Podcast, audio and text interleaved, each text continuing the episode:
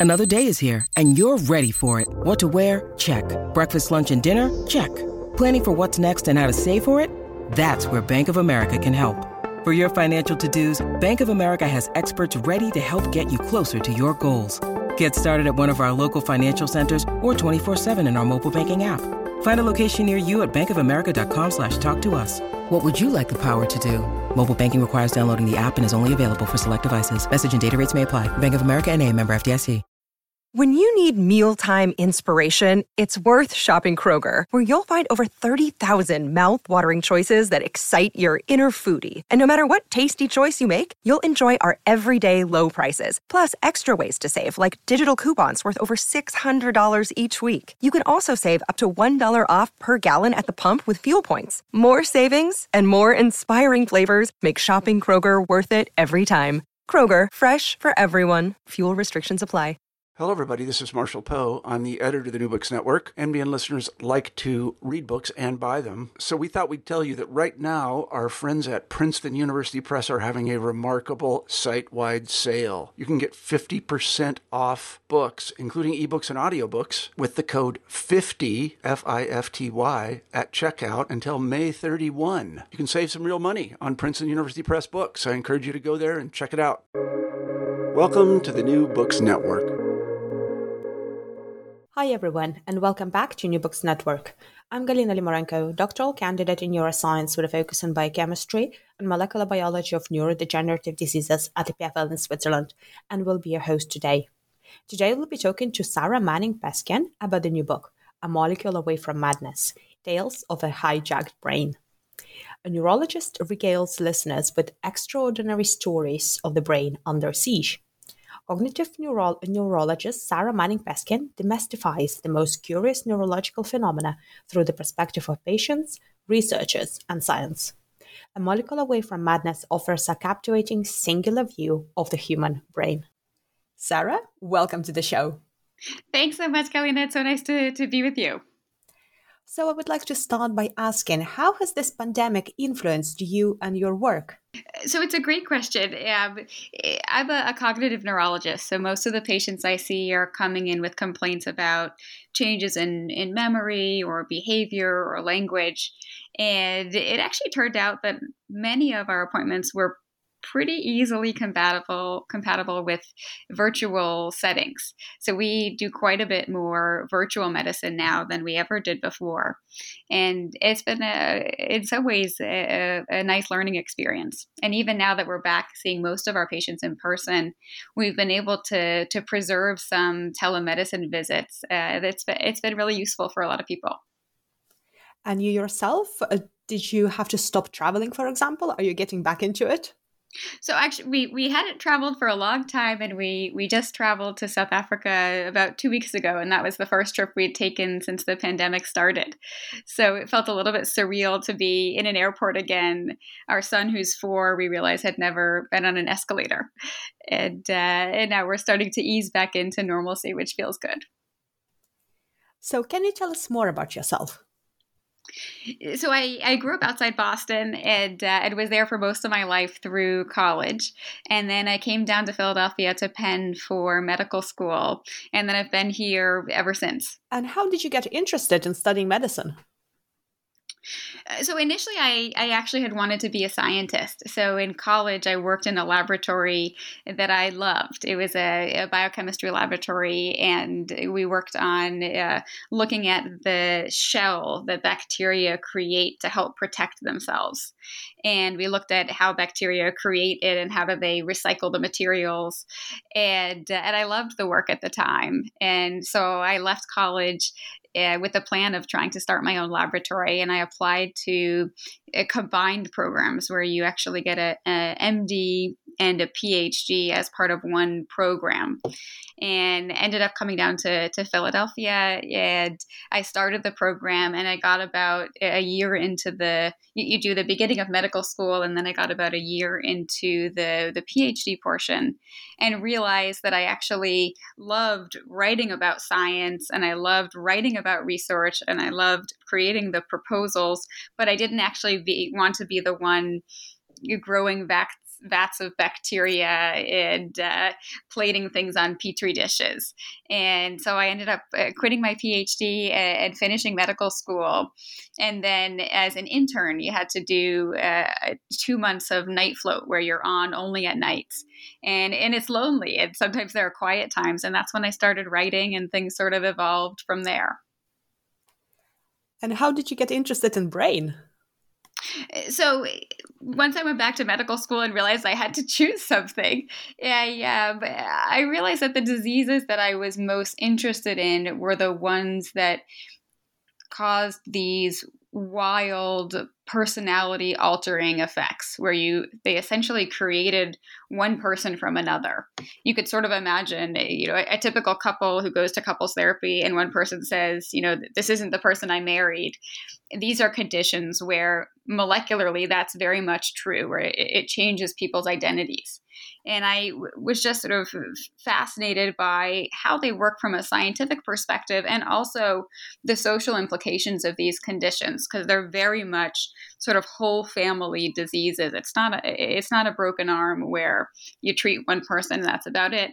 These are conditions where we really essentially treat entire families. You have a really fascinating um, career journey. So I was wondering, were there any mentors or your colleagues that were very supportive along the way?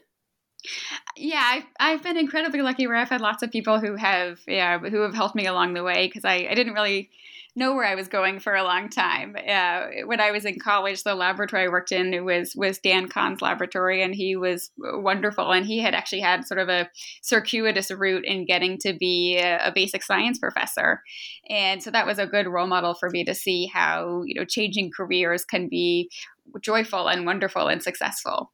And then uh, when I was working on research uh, at Penn, I was in Rahul Kohli's lab, and, and he also was just he was fantastic. And when I I remember going to talk to him and saying that I I thought I was going to quit my PhD, and he had put resources into me, he'd spent time training me, and he just sort of saw me as a whole person was very quick to say you know I can understand that it sounds like this is right for for your life, and uh, he just was incredibly compassionate uh, and, and, was a wonderful mentor for me, just beyond just the the, the basic science bench. Uh, and then when I've been in medicine, I've just had uh, some some wonderful people who have led me along the way, uh, which I, I, don't think I could name all of them, but uh, but uh, most recently I was sort of trained by Murray Grossman, who's an expert on frontotemporal dementia, and Dave Wolk, who's an expert on, on Alzheimer's disease, and Dina Jacobs and Mike Rubenstein, and and and a whole slew of other folks you are in this unique position to have the scientific background and also medical background so you're uh, kind of marrying these two together. So i was wondering if you could comment on how has this uh, helped you in uh, medicine? I think it's given me an understanding of the fact that all of these medicines that we use come from these basic science resources. And it, one of the problems that we've sort of run into is that you have lots of basic scientists and you have lots of doctors. And we've been working for years at increasing communication between those two groups of people. The whole purpose of MD PhD programs is to smooth out that pathway between the research bench and the bedside with patients.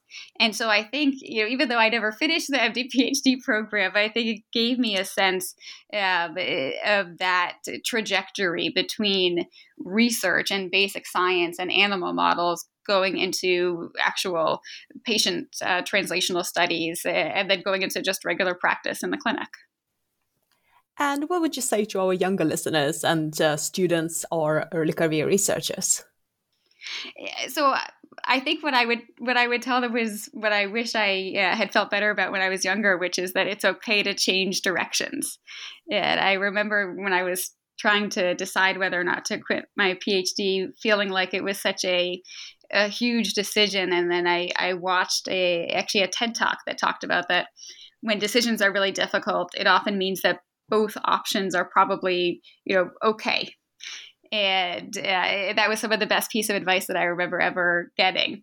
And it turned out that doing a shift in my career and changing focus turned out to be one of the most fulfilling things that uh, that I've done. I, I, I love what I do now, and having part of my time be clinical and in clinical research, and part of my time being writing, and it's totally different than what I thought I would be doing, you know, ten years ago.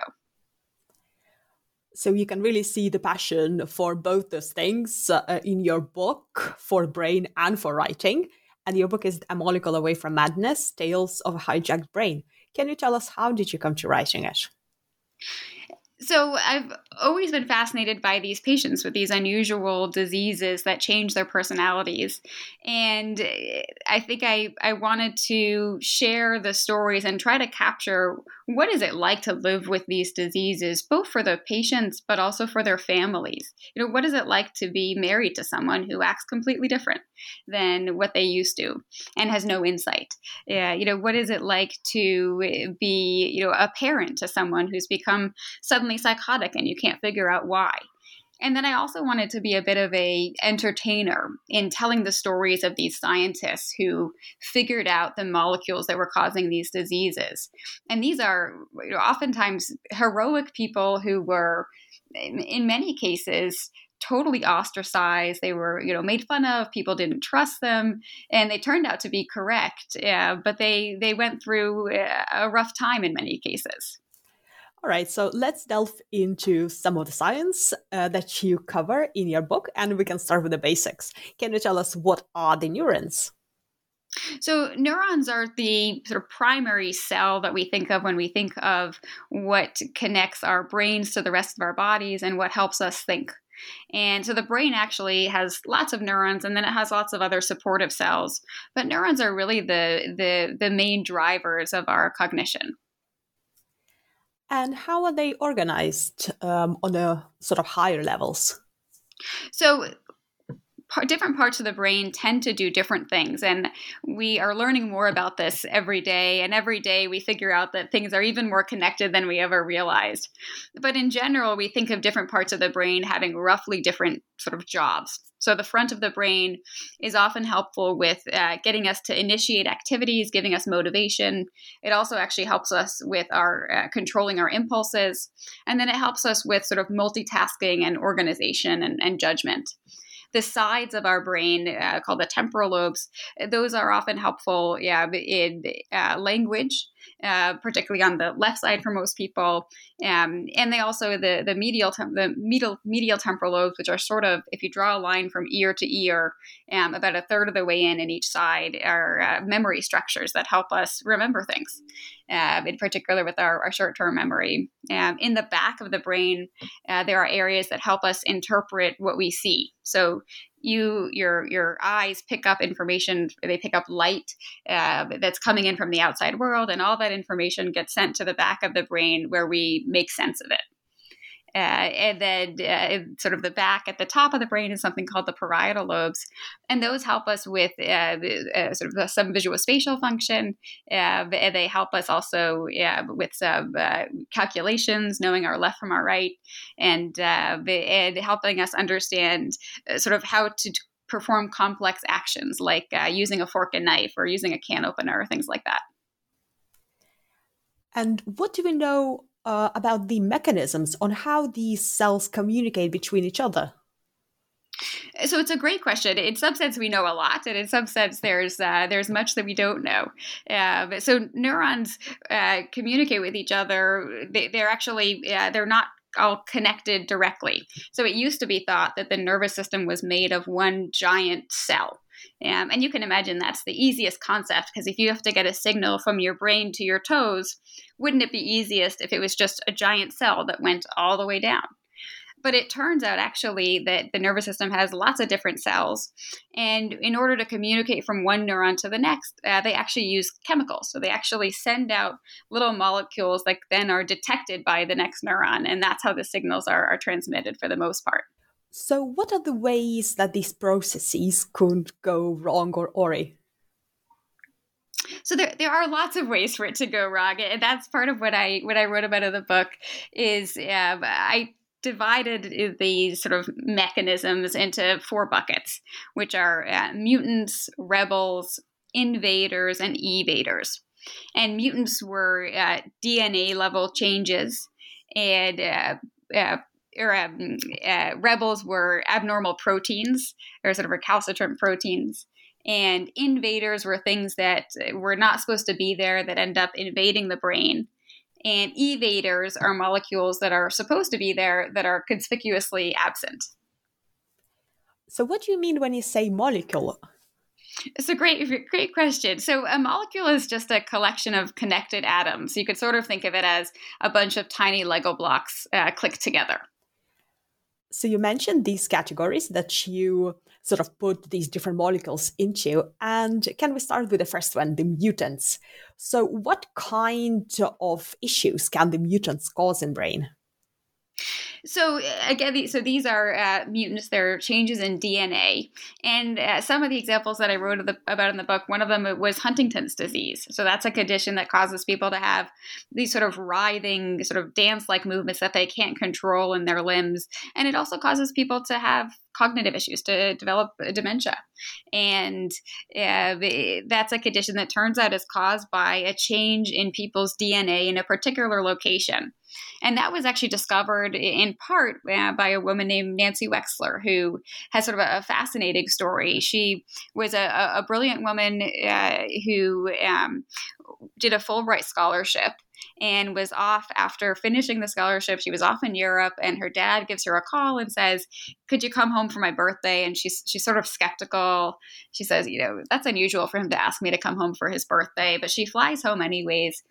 And her dad sits her down along with her sister and says, "Your mom has has Huntington's disease." And at the time, she was about to start a, a, PhD program in psychology, and she ends up sort of overhauling her whole life and doing her PhD on Huntington's disease. And then she turns to trying to find the place in our genome, so trying to find the piece of DNA that causes Huntington's disease. And at the time, she there, there was one source that I found that says she's taken one biology class. When I spoke with her sister, she said she doesn't think she'd taken any. Uh, but, but despite that, she had this incredible drive so she creates these workshops where she brings together scientists from all these different fields and they come up with this idea for how to find the gene that causes Huntington's disease. And they're ultimately successful.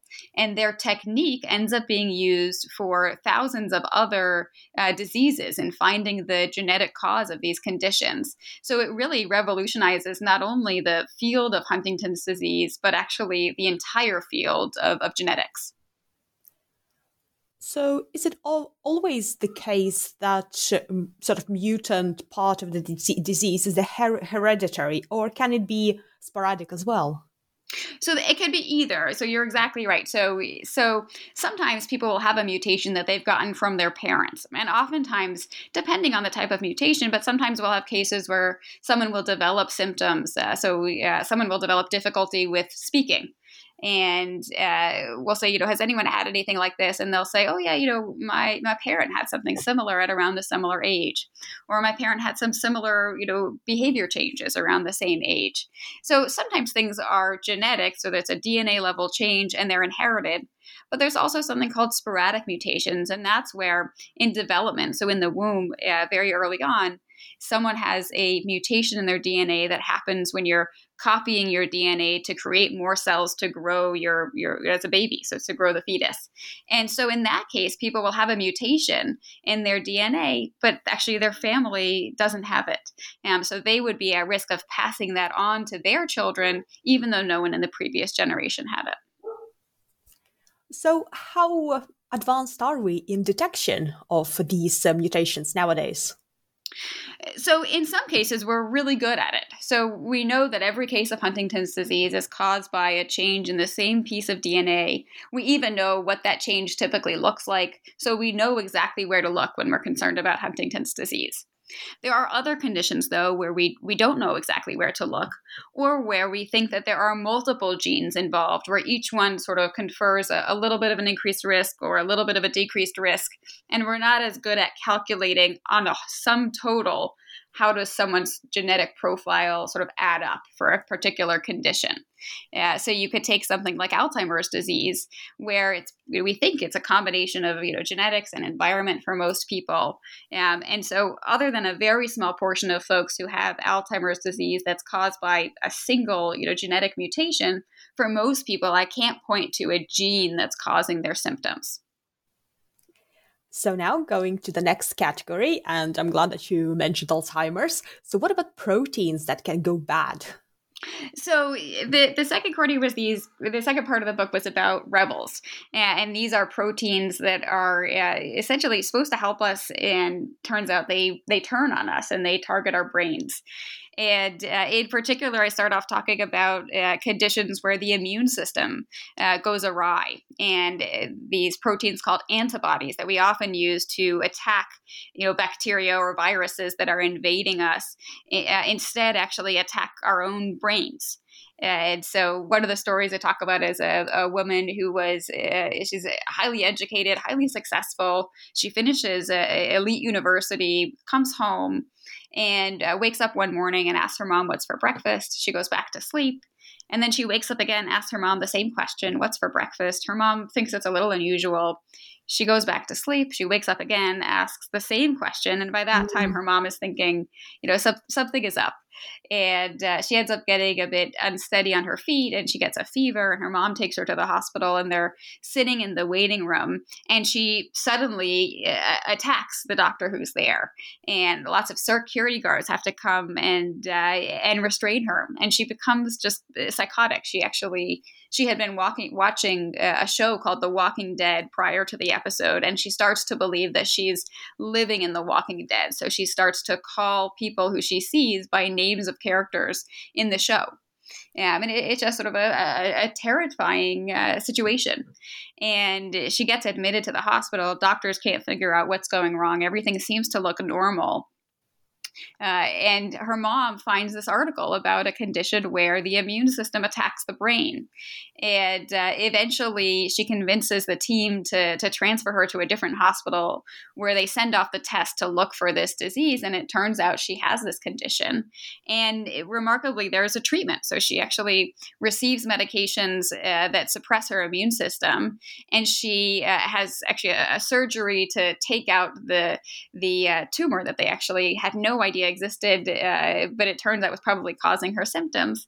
And she actually does quite well, and she goes back to you know her academic uh, pursuits. That is a terrifying story. but pretty amazing that we can treat these conditions, uh, that people can get better. So, talking about getting better, many of our listeners would be familiar with a scrapie disease, uh, which uh, um, affects uh, sheep uh, particularly, and sometimes can cause human um, disease as well. So, can you tell us what do we know about that? Yeah, so these are these fascinating collection of diseases where a protein actually acts like an infection. So you have a protein that proteins are really complicated. They have to have a really specific three-dimensional structure in order to work. And there are some proteins where they can misfold in a particularly dangerous type of way. And then they cause proteins that are around them to do the same thing. They basically recruit followers.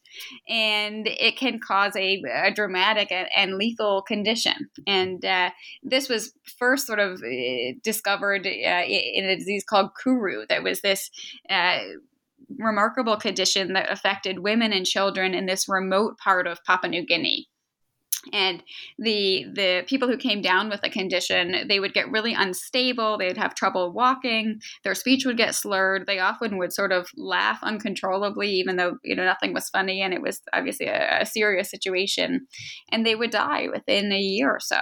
Uh, and nobody could figure out what was happening and ultimately, uh, through some uh, very sort of uh, innovative and uh, uh, impressive researchers, they actually connected that disease, which they called Kuru, to scrapie, a similar disease in sheep, and to a disease called Creutzfeldt-Jakob disease, which is a similar disease in humans.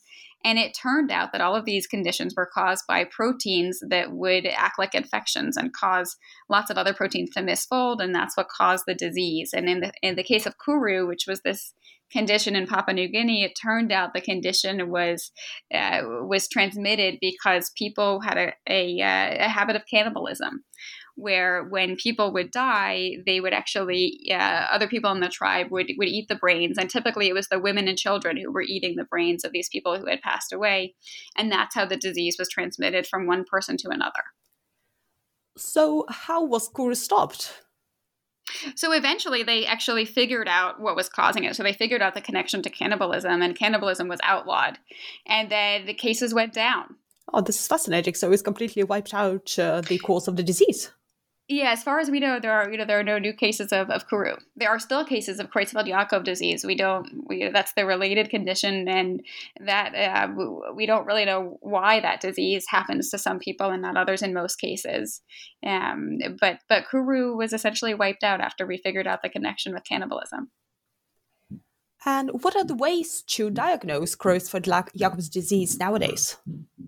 So, for a long time, it was really hard to diagnose. Yeah, but there are some features. If you look at a particular type of MRI, sometimes you'll see a ribbon of brightness around the edge of the brain. Um, or if you look at an EEG, which is a test of the electricity in the brain, there's a, a particular pattern that you see that's sort of a, like a metronomic repeating pattern. Yeah, but it, and then uh, if you look at the fluid that bathes the brain and the spinal cord, there were some particular tests that people could send. But until relatively recently, those those tests were not great. Uh, but, but then actually, there's a new test that was developed uh, in more recent times that's actually become the gold standard. It's a test on spinal fluid. So that's how we diagnose it now. it's sort of a, the that's what we think of as the gold standard people do have to be particularly careful when they're extracting that spinal fluid uh, because we do worry that it can be infectious. And so we have to have people take extra precautions when they're doing it really truly fascinating and perhaps visceral aspects of these two first categories that you describe is that something goes wrong with our body itself so both dna or proteins sort of uh, getting getting bad. Now what about the next categories? So who are the invaders? So the invaders are things that shouldn't be in our body that end up invading our body. So DNA and proteins, you know, we always have mm-hmm. those. Yeah, but these are things that we put into our bodies. There are toxins and, and often medications. Yeah, so one of the the examples I talk about in the book is there there's a theory that Abraham Lincoln might have had mercury poisoning. There's a lot of secondhand accounts uh, suggesting that he took a medication that contained a lot of mercury, and we know that mercury can cause people to be sort of uh, uh, they can cause people to be aggressive. It can cause people to have difficulty sleeping. It can cause people to become antisocial. Um, and and we think of Lincoln as being this sort of even keeled, thoughtful uh, sort of uh, non-volatile character but there are these instances of him being relatively volatile. And there is some thought that you know could that have been related to mercury poisoning? We, we can never prove it uh, but, and so we'll never really know but it's an interesting sort of uh, idea. Is this also the case with lead so it's a great question. Um, so right, so lead is an example of a a uh, environmental toxin that uh, can invade the body and, and can wreak havoc. So it sounds like it's also a case of the public health uh, necessity to really control these substances, and especially like metals that can be neurotoxic. Yeah, exactly. It's extraordinarily difficult to do in some ways uh, because it can be really hard to figure out exactly what environmental toxins are causing problems. It's a, a difficult epidemiological study to conduct. Um, but you're exactly right. And, and certainly in some ways, we've been successful in figuring out uh, these conundrums because we have laws now about, uh, you know, lead and paint and, uh, and, and things like that. So you also write about molecules such as vitamins. So can you describe how and why are they important for our brain? So, vitamins are a set of molecules that are critical for us to have in our body, and we have to get them from our diets. And so the the story, or one of the stories I, I tell about vitamins, is uh, about a condition called pellagra. And this uh, became a problem in the early 1900s in the southeastern US. There was this huge epidemic of pellagra where hundreds of thousands of people were coming down with the condition. Uh, many of them were dying from it. And it causes a, a remarkable dementia, it causes a gruesome rash, uh, and it causes an upset stomach and nobody could figure out what's causing the the condition. And there was this idea floating around that it was a an infection. And the disease tended to affect poor people and so for a lot of people that felt uh, sort of like an easy explanation because we could say well you know it's poor people's fault. They don't have good sanitation and they brought the disease on themselves. And then the Surgeon General ends up calling on this guy, Joseph Goldberger. And Goldberger was a, uh, a, a, man who was born at the, the foot of the Carpathian Mountains, came to the US at age nine, speaking almost no English. Uh, he works his way up to become a, a physician uh, or doctor. He uh, ends up trying to hang a shingle, but just can't make enough money. So he joins the public health service. And he goes all around the country, all around the world. He contracts uh, typhus and typhoid and yellow fever. He's really in the in the trenches. And the Surgeon General calls on Goldberger and says, you know, why don't you figure out this problem of pellagra? And Goldberger starts looking at the literature and he figures out that this isn't at all caused by a an infection. Actually, it's caused by a vitamin or a nutritional deficiency. Uh, and uh, he gets a lot of pushback because then the story, instead of it being, well, poor people have brought it on themselves because of their sanitation practice, it's actually that we're starving our own people. It's a totally different, you know, it's different optics. So he gets a lot of resistance to his idea. And eventually he says, you know, I'm going to prove to you that this is not a infectious disease. So he uh, goes to a clinic that has patients with pellagra and he ends up doing sort of a stomach churning experiments. He scrapes off scales from their rash. He takes samples of their stool. He takes samples of their urine. He takes blood samples, and he exposes himself and a few other volunteers to all of it. So he uh, forms it into capsules and swallows it. He injects some of the blood into his shoulder. He rubs some of their mucus on his own nose. It's just these you know graphic experiments. Oh. Even his wife volunteered for them. Um, and in the end of it, he says, you know, considering the amount of filth that we took in, we did pretty well, and none of us got pellagra, and so it's not an infectious disease. And ultimately, he figures out that it's a you know it is a nutritional problem and it's a deficiency in a vitamin, and he dies before they can figure out exactly which vitamin it is. So this also led to inclusion of some of, some of these vitamins and nutrients in uh, food as well, hasn't it? It has. So right now, yeah, but all many vitamins are actually added to things like flour and cereal. So vitamin deficiencies now are much more uncommon than they used to be. And it turns out actually that even though lots of people will take vitamin supplements, in most cases we don't really need them because usually we're getting enough of those vitamins in our food. And what about evaders? So so the evaders were the were the the vitamins. So these are uh, molecules where we we need them and they're not there. So something like vitamins where we uh, we need to have them. Oh yes, that's right. so um, what is the part of patients in all of these stories? So how prominent is their role in sort of figuring out what's wrong and uh, do we have better relationships with patients nowadays? So it's a great question. Uh, I can tell you in our own clinic, uh, when I see patients, in many cases, uh, aside from trying to figure out what is the molecule that I think is is related or causing their disease, I also try to figure out are there research trials that they might qualify for, because you know, we don't have a cure for Alzheimer's disease or another condition called Lewy body disease or another condition called frontotemporal dementia. And we're only going to figure out a cure if we have patients who participate in, in research projects. That's the only way we're going to find it. Um, and so that's a, a, big part of our of our clinic is uh, is offering that opportunity to, to patients looking at all of these stories uh, from well near and uh, far past we can see the the different way of how scientists worked in those days so how has the culture changed in you know in a way that we still want to figure out things but we need to uh, take into account much different social settings. So I think uh, certainly in terms of ethics, the the landscape now is totally different than it was before.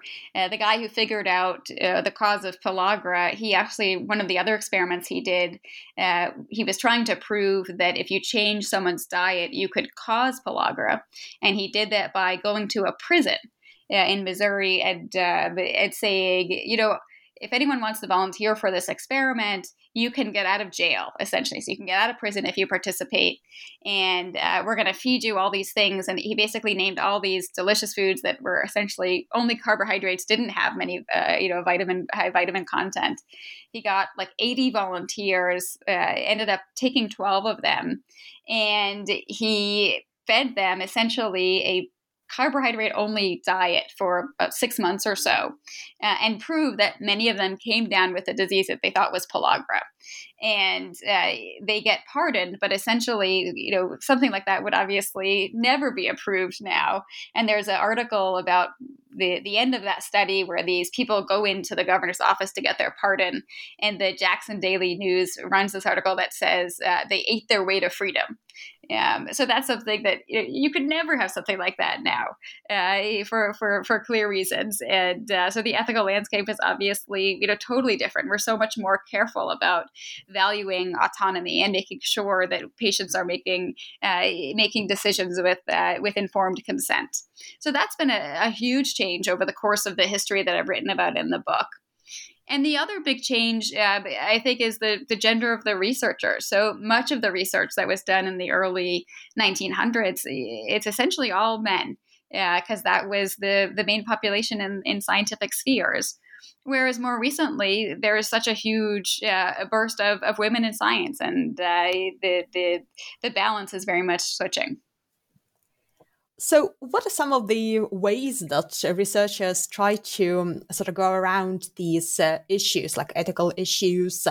And um, what kind of techniques are they starting to employ? Maybe using VR, for example, in some cases? So it's a great it's a it's a great question. I think right now the way that we try to navigate ethical issues is to have an institutional review board. So we have outside people telling us, you know, what's okay and, and what's not okay. Uh, and there's a huge emphasis on making sure that patients understand what they're what they're signing up for. Yeah, but I don't know of any particular things like VR specifically for yeah, for use of uh, for sort of increasing ethical practice. It's a great question. I've never thought about it before. And uh, thinking about the challenges uh, in the field, especially when it comes to molecules uh, like psychedelics. So, how far are we um, from sort of very good and uh, standardized ways to research them to really see what kind of benefits they can bring. So research on psychedelics is becoming more popular and uh, and I do think we're making headway in trying to find some outlets where they do seem to be helpful in particular conditions. And the way that we're figuring that out is by studying them in, in settings that are relatively controlled. Um, and that's I think particularly important in terms of being able to interpret the results yeah, but but psychedelics are sort of a it's a, a contentious issue for for obvious reasons, and uh, it, it's it's controversial, and I think a lot more work needs to be done in terms of establishing, you know, how how useful are they and and in what settings. So, what do you want to find out in the near future? So I the holy grail is to find a cure for Alzheimer's disease. That's the Alzheimer's disease is the most common cause of dementia. It, causes about 60 to 70% of cases and it robs people of their memories and, and so much more than just memory. And it really essentially eventually robs people of their identities. And the, the holy grail is to find a, a cure or a treatment for it. And we, we haven't been successful yet, although we've made incredible advances. Um, but that's probably the, the single biggest discovery that we have not yet made that will change the quality of life for people with dementia. And many of our listeners uh, probably heard about the recent drug aducanumab that was uh, uh, approved by the um, Food and Drug Administration. So, are we getting any closer with uh, this?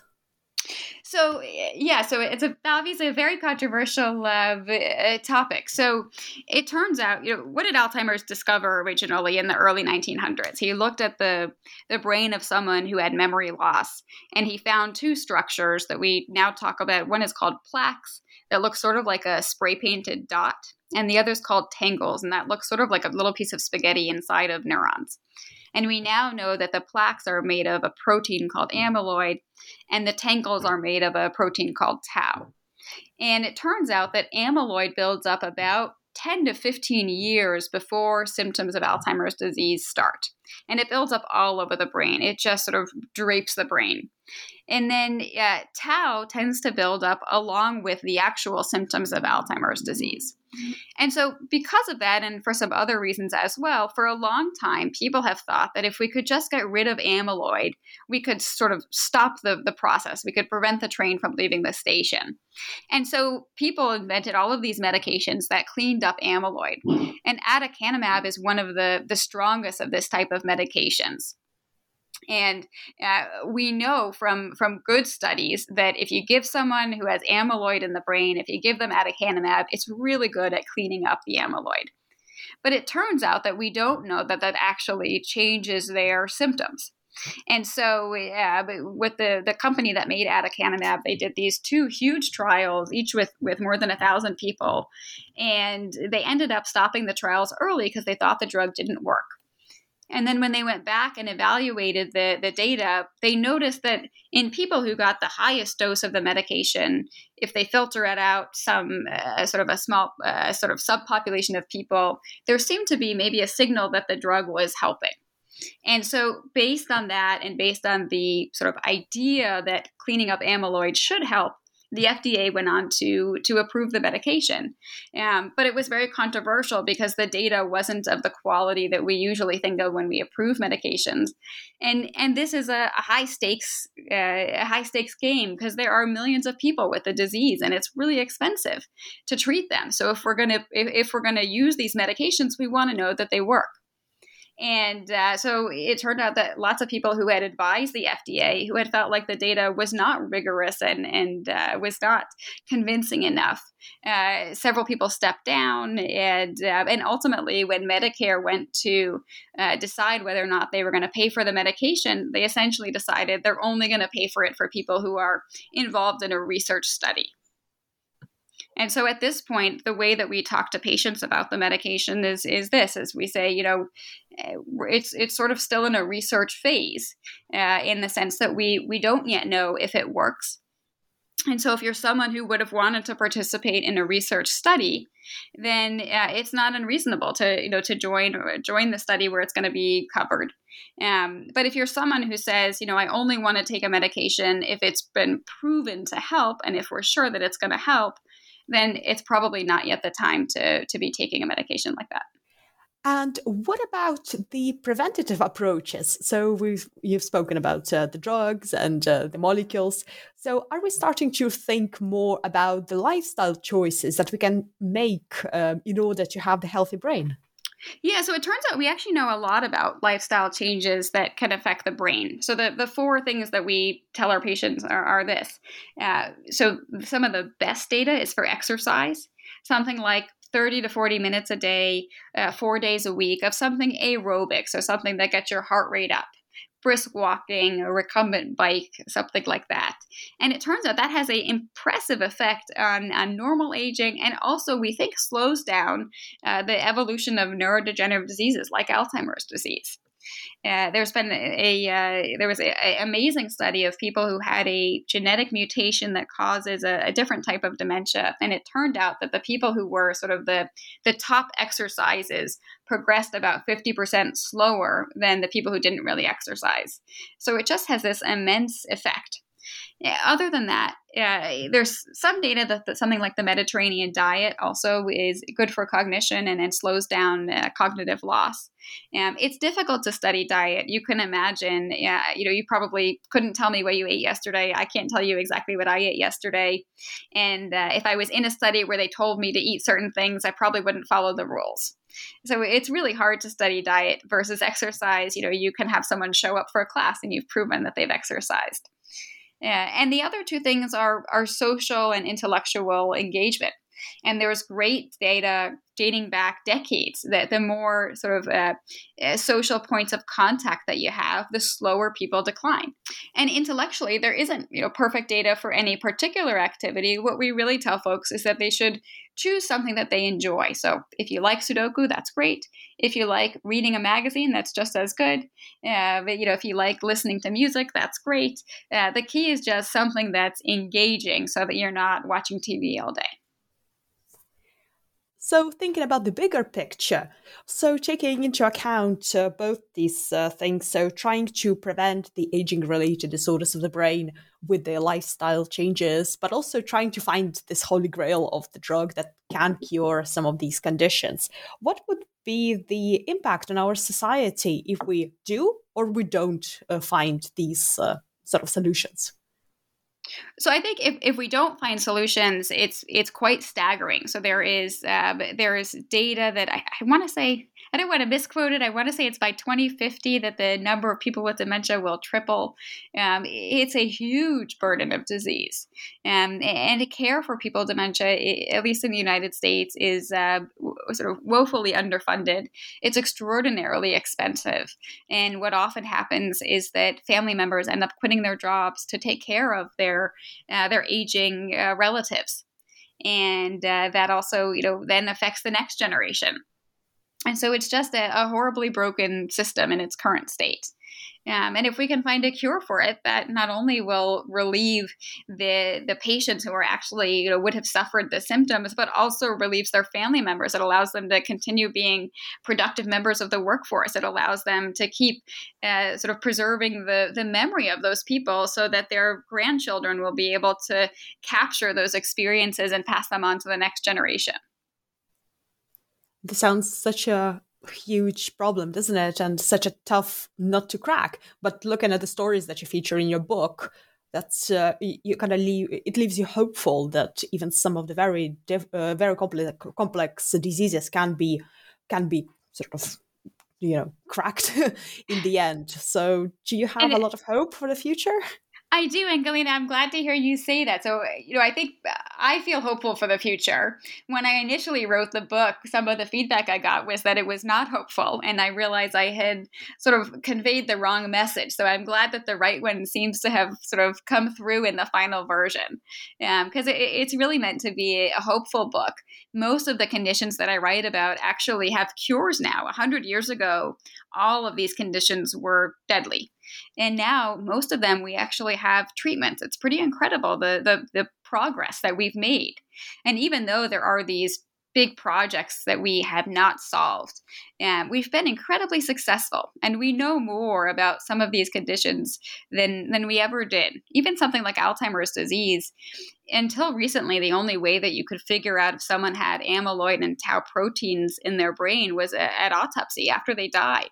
So it was this terrible thing where you would say, you know, I think this is what your disease is, but I can't prove it to you until you die.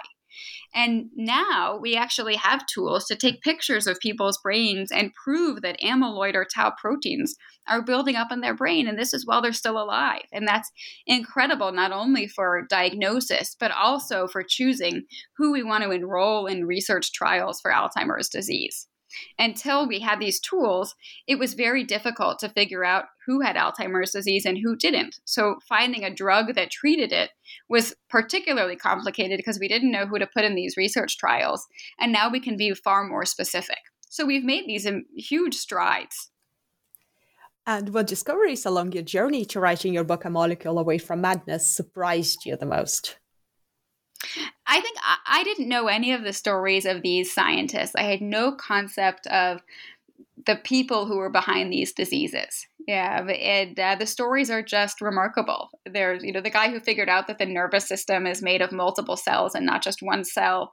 He was this Spanish researcher who uh, was working in his laboratory, made this big discovery, and didn't know how to communicate it to the world. And so he ended up paying uh, to print up copies of his research. Uh, he spent so much money that they couldn't hire a nanny. Uh, so his wife is stuck doing all the child care because he spent all his money printing up his research. He sends it all around Europe, expecting people to come back and say, you know, what an amazing discovery. but he doesn't hear anything. And he realizes, oh my gosh, you know, I wrote it in Spanish. I bet they don't understand Spanish. So he decides he has to actually go see these folks in person. So he packs his microscope, he packs his slides, brings them to a conference in Germany and ends up setting up a booth and he sets up these slides underneath the microscopes. And the people that start lining up at the beginning are sort of doubtful but eventually the sort of uh, the sort of head honchos of the uh, sort of prominent people at the conference end up seeing the slides and believing him. And that's how we you know as the the scientific world figured out that the nervous system is made of multiple cells um, so these stories are just amazing of these scientists who had to work so hard to convince the world of what they thought was correct.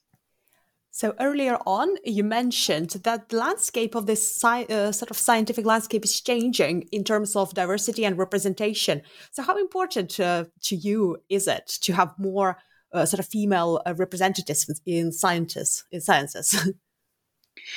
so I think there's been a huge push lately, yeah, but to try to increase diversity in the sciences, and um, and that's a push that's been made at the university level, uh, in journals, in scholarships. Yeah, and this is a I think a, a different world than we were in e- even five years ago, um, and I think we're sort of slowly starting to to see the effects of that and uh, we're learning that it's really helpful for people to have mentors who come from similar backgrounds and uh, and that that's key and I think that in particular, the, the role of mentorship in increasing diversity and increasing access to the sciences uh, is critical. And I think we're getting better at that.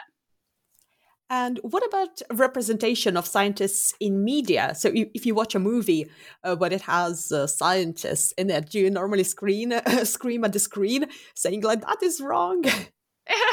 so there are sometimes when uh, you know you, you, say, "Oh my gosh, uh, you know, how did they ever you know get someone to sign off on this?"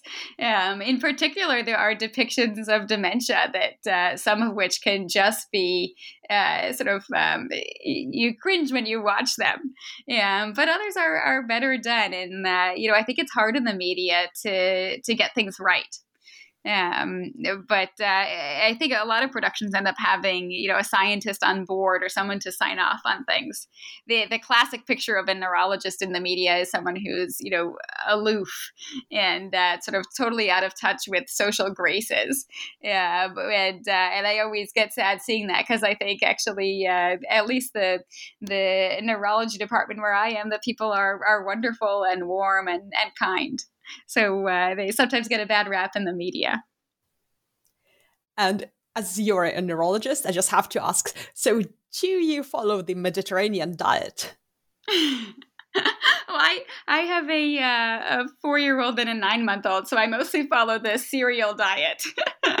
so no, I probably don't take my own advice. And uh, there's, uh, you know, I talk to patients often that you know we tell them the ideal of what they should do, and then at some point that gets translated into reality, and not a single patient does everything I tell them to do, and that's normal. Oh, that's great to hear. So the rest of us can have that uh, second piece of cake with a very life conscious. well, right, we all for yeah. Go ahead. No, no, go ahead. I was just going to say, you know, we all forget medications from time to time. And, uh, you know, one thing that we talk about with patients in clinic is, you know, are, are you missing medications? Do you have extra pills left in the bottle at the end of the month? And you have to have some uh, some grace period or some uh, some leeway to give them, you know, a chance to miss some medications because that's, you know, some that's it's human. Ah, that's great to hear. Well, this has been a fascinating discussion. So, can you tell us what are you currently working on and what will be your next project or a book? So I, I, I'm hoping to write another book. I have a few ideas that I'm, uh, you know, uh, eh, thinking of. Yeah, but I'm not sure which direction uh, I'll go next. And then I have a, a, small thought of trying to write a children's book. Although I know there are so many people who write adult books and then try to write a children's book, and it uh, it, it, fails miserably. But uh, so I'm, I'm, not exactly sure what I'm going to write next. But uh, but I'm looking forward to to doing it our children are the harshest critics. exactly. but at least I have in house ones, so. and what would be the best way for our, your, our listeners to look up your work and also to learn more about your book? So thanks so much for asking. So uh, the easiest is to look at my website. So it's saramanningpeskin.com. So it's uh, S A R A M A N N I N G P E S K I N. Uh, so it's saramanningpeskin.com. Or if you look the book up, uh, it's A Molecule Away from Madness Tales of the Hijacked Brain. Well, thank you so much for joining me today. Thanks so much, Kavita, for having me. This was such a treat.